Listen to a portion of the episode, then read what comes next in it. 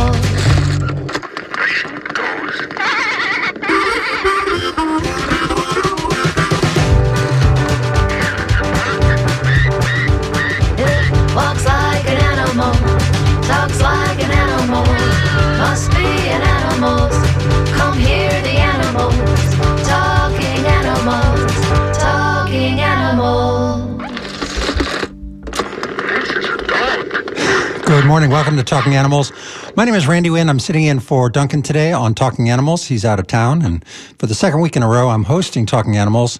Looking forward to a conversation today. We're going to be talking about pit bulls and a lot of controversy and misunderstandings about pit bulls. We're going to cut through all of it with my guest and get started with a song that's going to kind of set the, set the table for our show that's coming up on Talking Animals today, a special on pit bulls.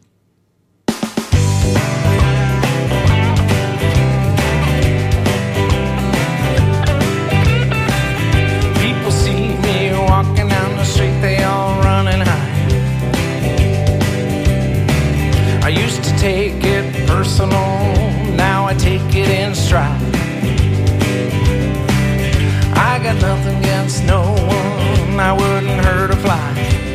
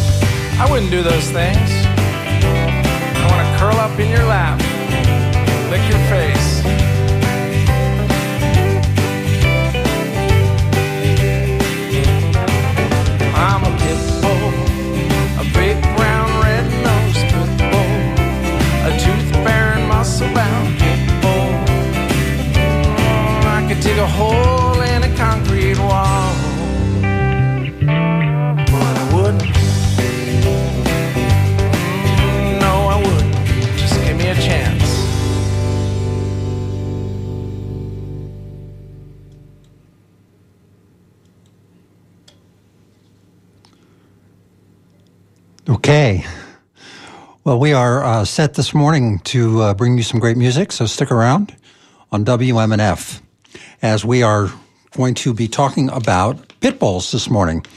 And uh, my name is Randy Wynn. I'm a lifelong dog, dog lover. I've had lots of dogs, but I've never owned a pit bull.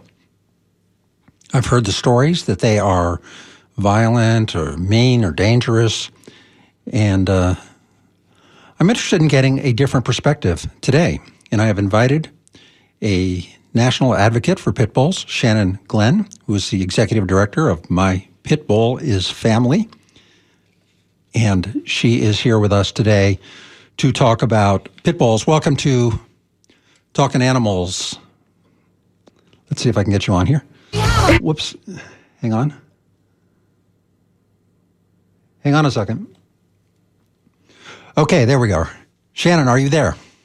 I'm here. Good. Thanks for having me, Randy. Thanks for thanks for joining us today to uh, talk about pit bulls. And I know you can you feel there are many misconceptions. We're going to be talking all about that, and we are going to invite uh, phone calls.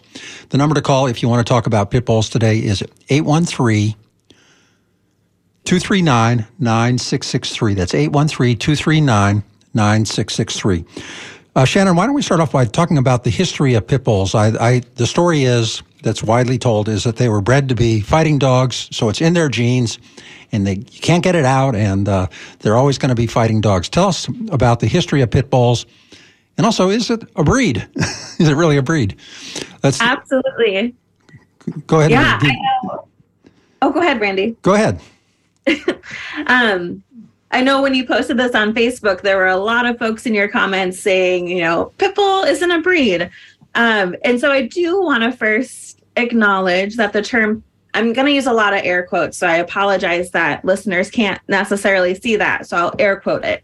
Um, but the term Pitbull in air quotes in the present day, it encompasses many breeds or types of dogs, um, including but not limited to the American Pit Bull Terrier, American Staffordshire Terrier, Bull Terriers, and Bulldogs, and there's a plethora of others. Um, or, depending on who you ask, it can be a group of dogs that have similar physical characteristics. Oftentimes, that includes a blocky head, a wide body, and a tail. Um, so, as you can imagine, um, visual breed identification often does not work. Um, nor are there experts that can accurately depict a breed based on just looking at a dog visually. But Shannon, uh, are, are, are all these different? Do these different uh, breeds that look like uh, what we know as pit bull? Uh, do they have all different personalities and and uh, characteristics uh, as well? Or, and, and, then how do you know which which of those breeds you have if you if you go to the shelter or if you adopt a dog that looks like a what you think is a pit bull? Absolutely. Um, so oftentimes, um, you know, mixed breed dogs are incredibly difficult to know right off the bat what breed you have. Um, there are shelters across the country that have removed breed labels in shelters um, simply because, you know, when a dog goes into the shelter, it can be incredibly difficult to know what type of dog that is, um, unless we're looking at those um, those physical characteristics. Um, and so, oftentimes, it's just a guess, um, unless the owner maybe has papers or American Kennel Club registrations or something. But oftentimes these dogs are mixed breed dogs. Um, therefore, we like to say that all dogs are individuals, just like people. Um, so, regardless of how our parents might have been, us as a as their child could be completely different, right? What um, and can, can you talk dogs. to can you talk to the uh, to these stories that uh, pit bulls? Whatever we're going to call pit bulls, uh, we're just going to agree that the dogs that look like the everybody agrees look like what we know as pit, pit bulls, that they do have some kind of uh, fighting history, or that they were bred to fight, or tell us tell us what's about that. And yeah, have, have they have, or they have, have did they have other uses? Yeah. So we can do a little bit of a history lesson. So back in the 1800s, um, an old English bulldog that looks similar to today's American bulldog. So those those big beefy dogs. Um, they were used back in the British Isles to bait bulls. Um, and so, baiting bulls is where a bulldog would be chained up and set to attack a bull um, or even a bear, which was called bear baiting. Um, these events were attended by those interested in the sport, including royalty. Um, one of the Queen Elizabeths kept bears on her property for this reason. Um, and in 1835, bull baiting was deemed inhumane and became illegal, and dog fighting became a popular replacement. So soon, a new bulldog was created by crossing an old English bulldog with terriers to create a smaller, more agile dog. Um, the best fighters were celebrated and held up as heroes. And at the same time, um, you know, folks really learned that the dogs were not attacking humans um, because it was really important for those handling the dogs in these dog fights to be able to handle their dogs and take care of them during these fights. And so these continued, the, the breeding continued, and therefore these dogs gained a reputation um, that they were really trustworthy with humans.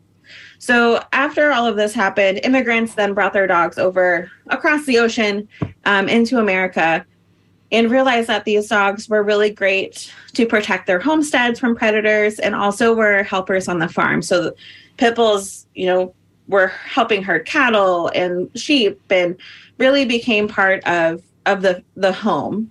Um, pit bulls earned their place um, in the developing nation and became the all American dog, which I would still argue that pit bull type dogs and mixes are the American dog in present day. Can you talk So, some? Randy- Can you talk some Oh, about about the fear that people have of that some people have of pit bulls? If you look at, um, if anybody saw my uh, Facebook post, uh, I, I posted about the show, and there were a lot of people saying my pit bull was the most loving, sweet dog I've ever had, and I've had several, and they're just wonderful, wonderful dogs. And other people have had pit bull with problems, or they say they had problems. How do you how do you answer to the to the people who say pit bulls are indeed uh, problematic in that they have um, of, uh, sometimes an unexpected violent act that comes from them? Yeah. I mean, I, I would definitely go back to the all dogs are individuals, right? So um, we can't base behavior and breed together. Um, so again, every dog is going to have different characteristics and different behavioral traits. Um, so when someone approaches me and says, you know, pit bulls are terrible dogs or they're scared of them, um, you know, and especially if they had a personal incident with a large breed dog, regardless of breed or any dog, regardless of breed, um, you know, dog bites and, and dog fatalities are a real thing. Um, so we always like to acknowledge that um, and, you know, talk through the fact that, you know, some dogs have behavioral issues um, and therefore, you know, potentially can harm someone. Any dog with teeth can bite is something um, that I also like to remind folks of. And really, you know, the majority of quote unquote pit bull type dogs across the country are couch potatoes. They're snuggly. They um, are really great dogs, really great family dogs. Um, and in terms of being a family dog, it's always important to remember to never leave your children alone with any dog, um, regardless of their breed. And so just making sure that folks are responsible pet parents um, when having any dog um, is, is really important. So, is it more of a, a challenge to uh, raise a, a, a pit bull in a in a uh, socialized, uh, trained to have a trained and socialized pit bull than, than other dogs, or is it more important that you have a trained and socialized pit bull? Um, can you talk about that a little bit? Yeah. Um, I mean, I think with any dog, it's important to utilize um, training. Um, so, finding a trainer in your area that you mesh well with. Um, definitely a science based and positive reinforcement trainer is always beneficial. Um, but we do recognize that there are some dogs, again, they're all individuals that um, respond better to other methods of training. Um, for example, I have two blocky headed wiggle butt dogs. Um, Wilbur is my older guy. He's pushing 10. Um, he was diagnosed with cancer last October. Um, but when he was younger, we did the American Kennel Club Canine Good Citizen test with him. Um, so he went through training for six weeks, got the citizenship award. Um, my other dog, we do like brain games with her and other training. Um, so I think training is just in general important for anyone with a dog, um, whether that be you know online training um, through something called Good Pup or finding a trainer in your area. I'd like to invite listeners to call in if you to share your pit bull experiences, whether you've had a dog or you've known pit bulls or you've had uh, good or bad experiences with pit bulls. You can j- join our conversation with uh, Shannon Glenn. She's executive director of My Pit Bull is Family, and our number is 813 239 9663. We're going to play a little bit of music as we uh, get ready to take some phone calls, and hopefully we will hear from you today on Talking Animals. I'm Randy, sitting in for Duncan today with my guest, Shannon Glenn. Well, he's a good dog. I've had him for years. He used to get up when I'd walk by. Now he just lifts up his ears and he thumps his tail on the floor. When I talk to him, when I talk too long, he just ignores me and he goes to sleep again. He's a good dog. I got him as a pup. I tried to teach him all the tricks, but then I just gave up. Cause he's never acted very bright. Those eyes, they've got this glow. And I think he actually knows some things that actually I don't. And he never barks at strangers, but then he never barks at cars. And he howls at the coyotes while they're howling at the stars. And he scratches at the back door till someone lets him in. And then he scratches at the other side cause he wants back out again.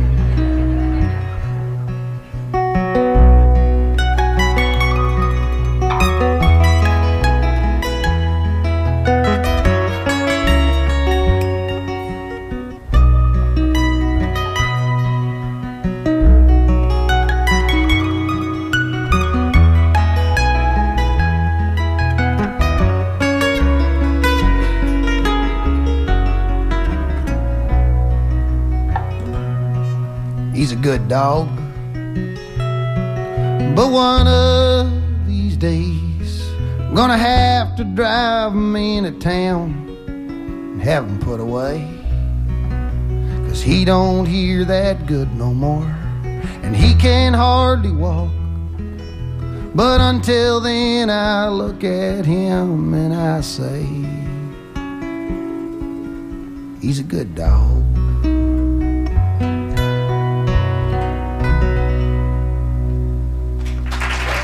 All right. Well, there's a happy dog song. We're talking with Shannon Glenn, who's uh, an advocate for pit bulls. And we'd love to hear from you today if you'd like to join our conversation at 813 239 9663. So, Shannon, there's been, um, with the, I guess you could call it the prejudice against pit bulls, there are a lot of laws in some places that. Uh, I guess you would say discriminate against pit bulls, and there's places where pit bulls aren't allowed, like uh, some dog parks, maybe. Can you talk about that and, and what your thoughts on that? Is that justified because of some of the issues with pit bulls, or uh, even though um, you know, it's like they're go ahead. I'm not going to answer Yeah, for you. Absolutely. And and Randy, I wish it was just dog parks, but unfortunately, um, you know, Miami Dade County has one of the longest running laws um, called breed specific legislation. It's been around for over 30 years. Um, there are really great organizations like the Miami Coalition Against Breed Specific Legislation um, and other organizations that have been working on getting this repealed. Um, laws like these continue to not only impact dogs that may or may not look like a pit bull, but also their families. Um, so, breed specific legislation is just that it's legislation that prohibits a breed or type of dog um, from anything from like a, a city to a county. Um, I don't, there aren't any statewide bans, um, but definitely cities and counties across the country do have these laws, but we're watching them fall. Um, so, a lot of really amazing organizations like Animal Farm Foundation, the National Canine Research Council, Best Friends Animal Society, us, the ASPCA, the Humane Society of the United States, we're all working to make sure that families um, can choose the type of dog that they would like to have at home. Um, we've also seen across the country recently that cities historically have not enforced their breed specific legislation. Um, they're suddenly deciding to, where letters have been sent to households telling them that they need to remove their dogs in a specific number of hours or days. Um, and we have found that oftentimes, you know, it is unlawful um, and so, really working to remove breed specific legislation in those areas because the laws just continue to break up families across the country. I've, I've, I've read uh, or, or, or, seen people saying that, uh, that their pit dog was great with uh, their family, with their children, but that they their pit bull didn't get along well with other dogs. Is that is that a common occurrence? And would that sort of say uh, maybe pit bulls sh- should not go into uh, dog parks, or is that everybody knows their own dog? I guess, right? But. right. Yeah. Again, so all dogs are individuals. Um, you know, there's definitely um, kind of like a similar to people, right? So some of us are really awkward. You know, we might not get along well with others or work well in a team. Um, dogs can can be similar, right? So there's kind of a linear scale of, you know, aggression, really disliking dogs, to being super dog friendly. So some dogs are dog selective. Sometimes it depends on where they are.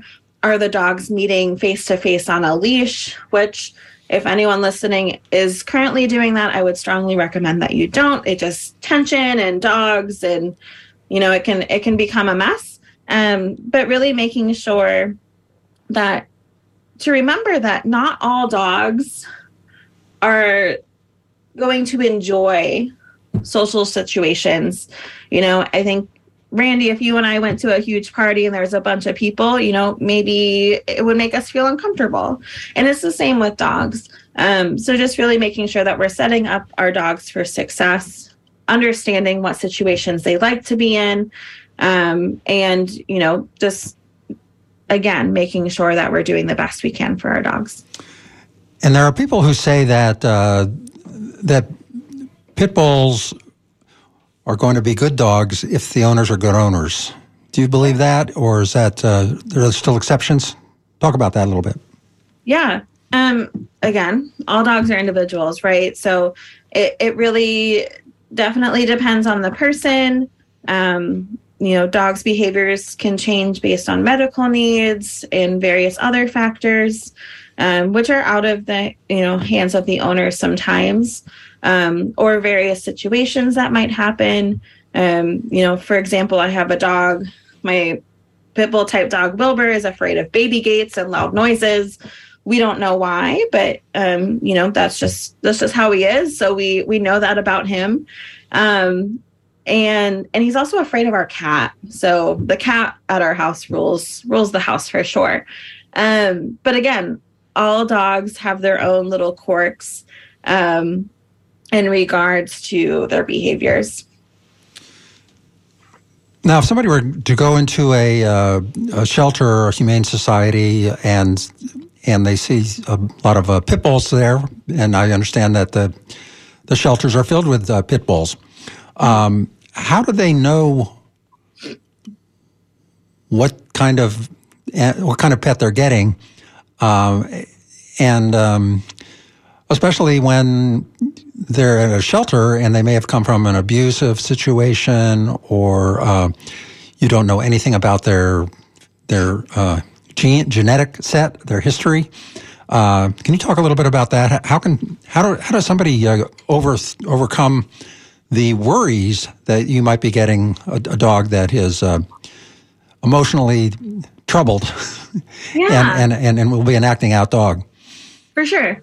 Um, so in shelters across the country, um, you know, shelter workers, if anyone listening works in a shelter or a humane society, thank you for what you do.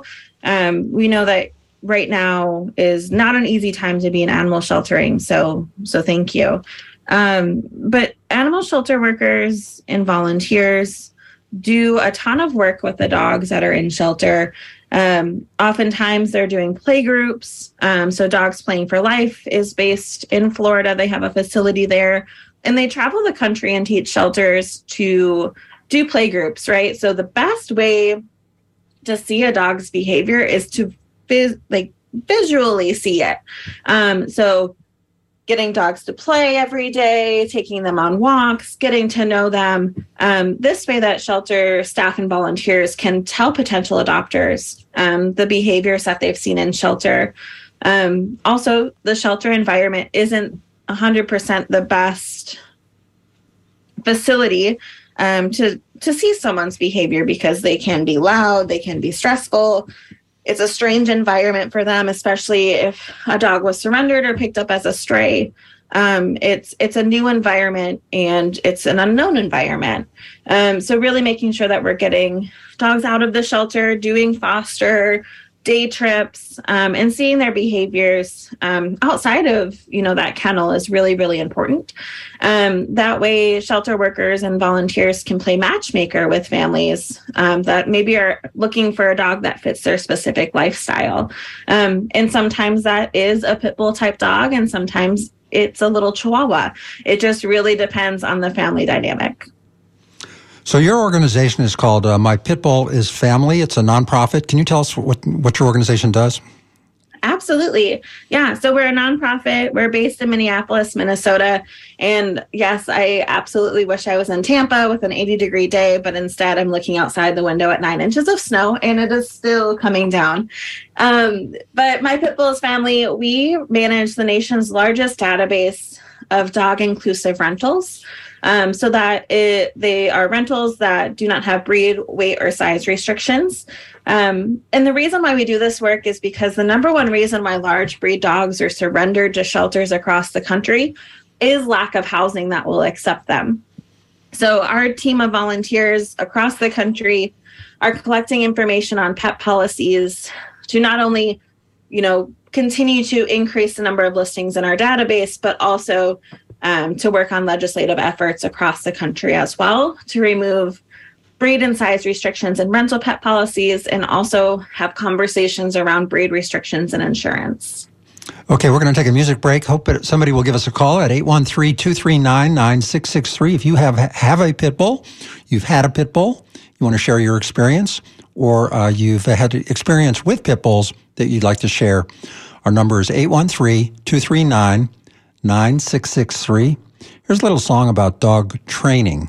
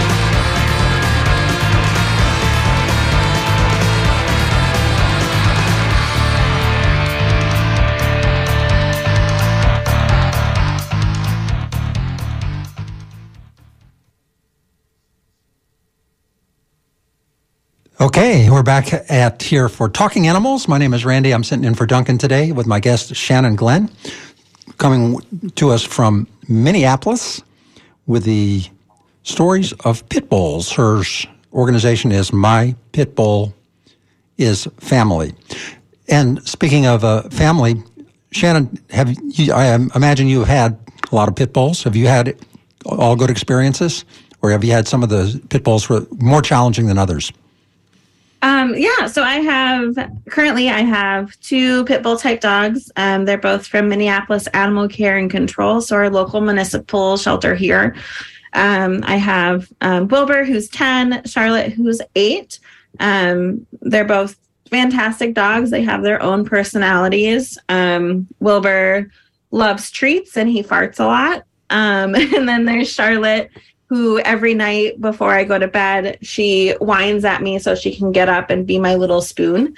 Um, and then we have um, a Havapoo, a very small, fluffy dog um, named Fern, um, who loves to play with the big dogs. The big dogs get annoyed with her, but it is totally fine. And then we have a cat. But um, yeah, I Wilbur was actually the first pit bull type dog that um, I have had.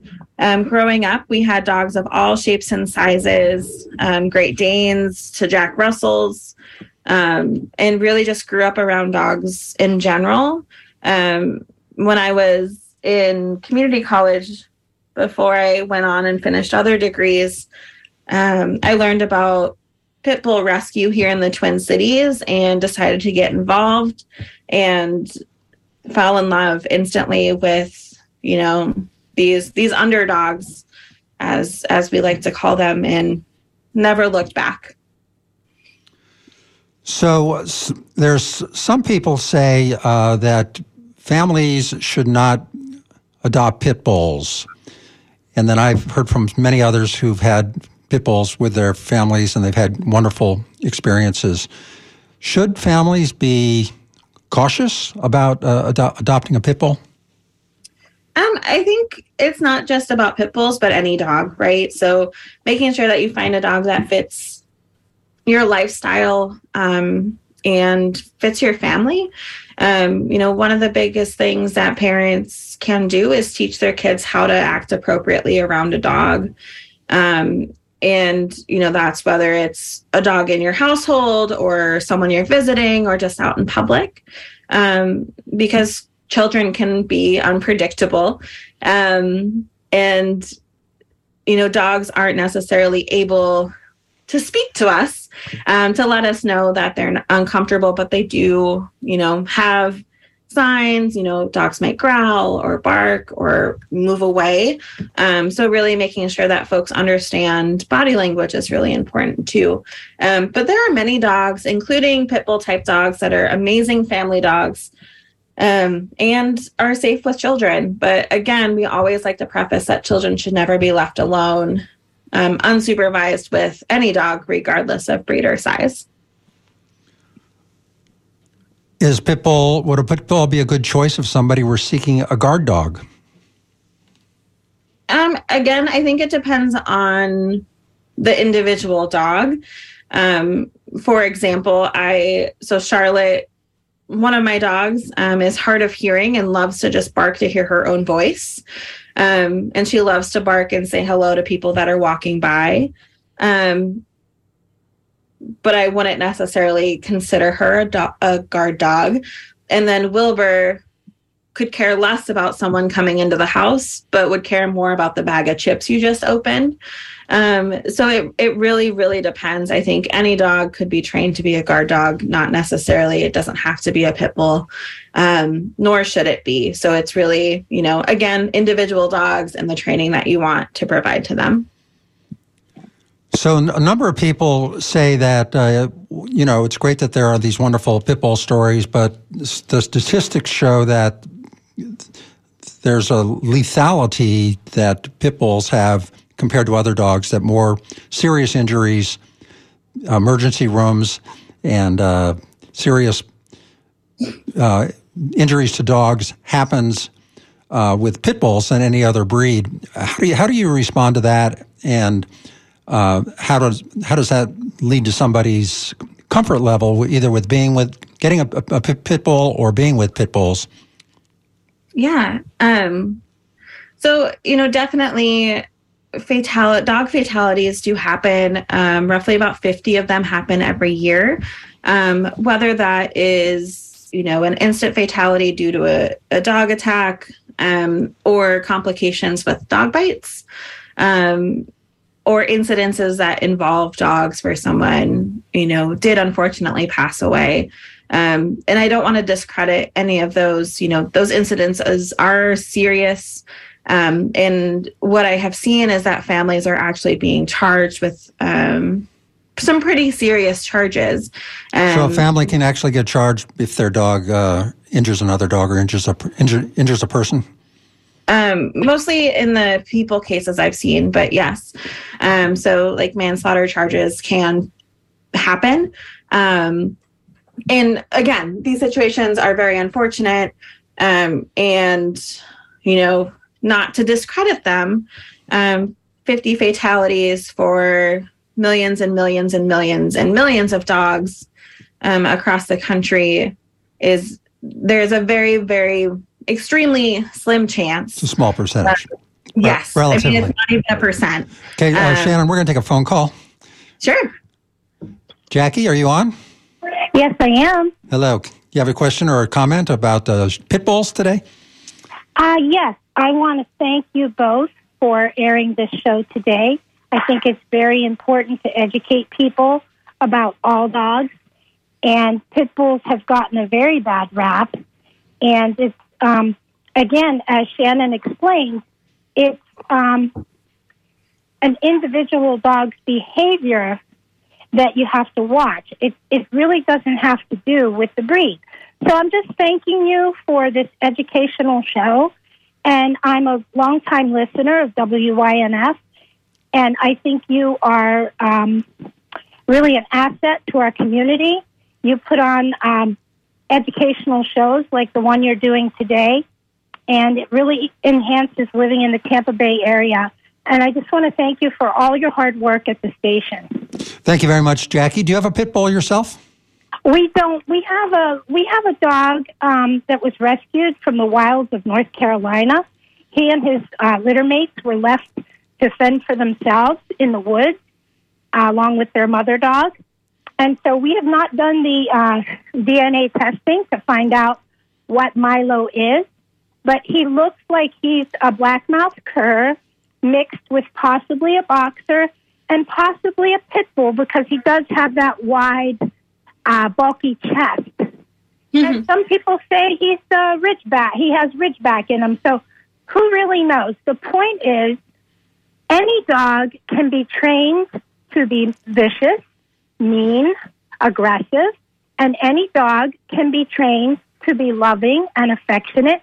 And it has to do with the nurture. We always talk about nature versus nurture.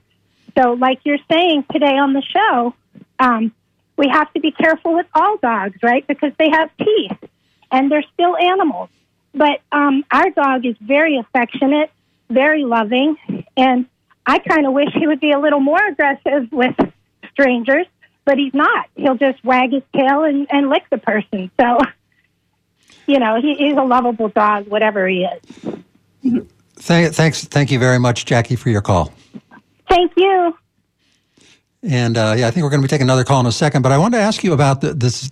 She mentioned DNA. Is that something yeah. that people are doing more commonly now? That get, get checking their dogs' DNA, especially when they come from a shelter. I have a shelter dog, but it's it's a lab and something else. They told me it was a lab, but it's clearly got something else. Uh, I never did the DNA test, and now he's too old. But um, I'm just wondering if is that useful. Um, I think I think DNA tests are fascinating. Um, I'll be honest that I have two in their packages in my on my kitchen counter, ready to go for my dogs, and I just haven't done it yet. Um, so, regardless of the age, Randy, I think you could you could definitely do one if you're curious. Um, but what we are seeing with DNA tests are dogs that don't have physical characteristics of a pit bull type dog so maybe you have this little fluffy thing um, that looks more like a Pomeranian or a Havapoo or something. Um, and DNA tests are coming back with a percentage of American Staffordshire Terrier or American Pit Bull Terrier. Uh-huh. Um, so mixed breed dogs are really the abundance of dogs that we're seeing across the country. Um, and DNA tests, you know, they are they can be expensive depending on the test that you get. Um, but you know, for some folks, it's worth it. To Let's, let's let's take another let's take another call. sounds good. Hello, this is WMNF. Oops. Hello, this is WMNF. oops are you there? Yes. Hi. I don't have your name, but uh, go ahead. Um, I was just going to call in. I, I uh, just, uh, as a pit bull owner, you know, I, I'm sorry, I just uh, logged in, but I don't, don't know, you know, what's going on um, topic wise, you know, with your talking about pit bulls and whatnot. Uh, we have somebody here who believes uh, pit bulls are family, the, an advocate for pit bulls, a spokesperson in favor of uh, people owning pit bulls uh, on our show today. And we're uh, seeking uh, all sorts of points of view. So, what's your point of view? Actually, I'm I'm I know Shannon, and I'm I'm a big supporter of the organization and everything, and so um, yeah, I'm very much in in line with what she's saying about all dogs are individuals, and um, yeah, I've had several pit bulls um, since about 2000. I've been doing a lot of pit bull rescue. So you're you're you're right in the middle of the whole uh, pit bull, uh, pro football scene, right? Yeah, we're gonna we're gonna take another we're gonna take another call right now from uh, Vicky. Hi, Vicky. Oops. Hi, Vicky. Are you there? Uh, yes, I am. You have a question for Shannon and about uh, pit bulls? Uh, n- no, not really. I just called in to uh, let everyone know what a great dog they are, and not. So, have you, do you do you have a pit bull now, or have you had pit bulls? Oh yes, yes, yes. I have a pit bull now. She's a rescue. She only weighed twenty some pounds when uh, we rescued her, and even though she was abused, um, she has been the best dog. Sweet, lovable. I couldn't ask for a better dog. Fantastic. Well, that's that's a good story. Thanks, Vicky. Thank you. Keep up the good work. Okay, we're going to take another call. I think. Oh, all righty. Bye bye. Bye. Oh, we lost our calls.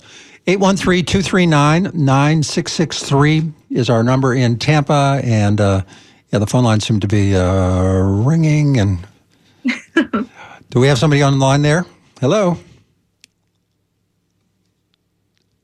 Hello there, WMNF.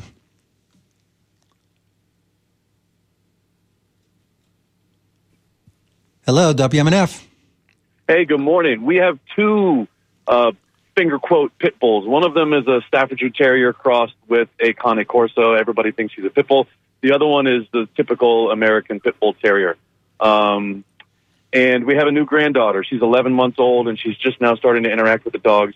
And with the the the, the one guy that's the American pit bull terrier, uh, he's really scary looking. The big block head. Everybody, you know, it's 50-50. Either people walk away from him, or they come up and say, "Oh my gosh, he's so handsome. Hello." Um, he's the first pit bull that we've ever owned, and I made sure to work with him very, very much uh, when we first got him because I wanted him to be a good ambassador for the breed, and he is. He's fantastic. And what do you mean worked with him? What, what did you do to work with him? Training, uh, found out what his motivation was. Uh, very much food and and even being complimented and being told good boy and yes, yes, yes.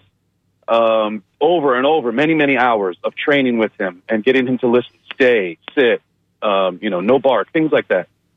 Okay. Um, and uh, because of it, now the 11 month old grandbaby uh, uh, comes and approaches him, and I-, would trust him, but I don't trust any dog around, uh, uh, you know, a baby because the babies will grab and pinch and things like that that the dogs aren't used to and don't know, and they will bark at her and scare her.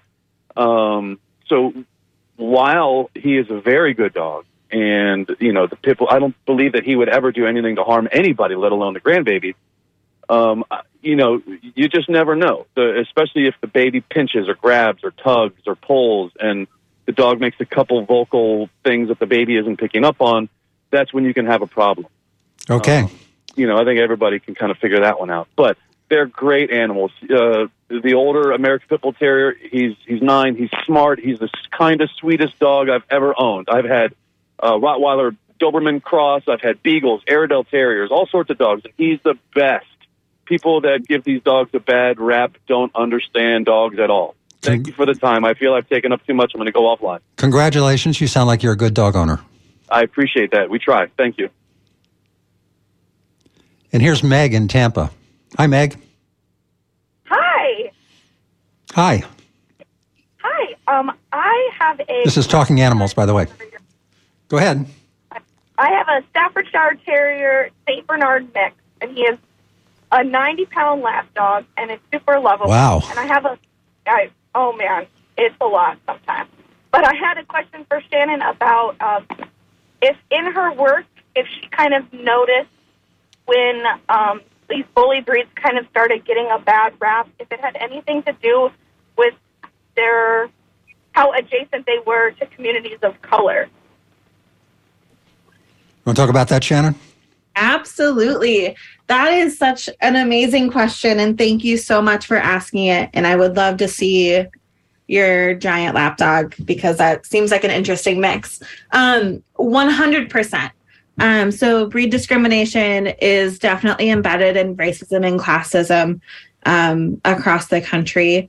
And, you know, we really saw um, stigmas around pit bull type dogs happen in the, the 80s and 90s, or especially in um, communities of color, specifically um, those communities that have a higher population of, of Black individuals. Um, and so we're still seeing the effects of that today. And um, these laws and ordinances and pet policies continue to impact communities of color and low income individuals um, at a higher rate.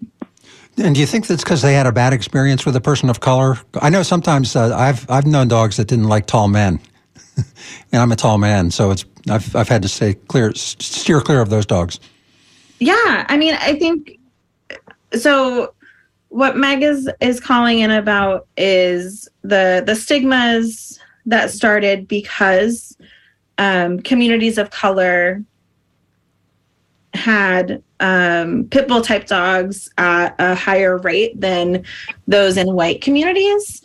Um, so the the correlation of people of color and pit bulls continues to just be a, a stigma that um, exists in present day.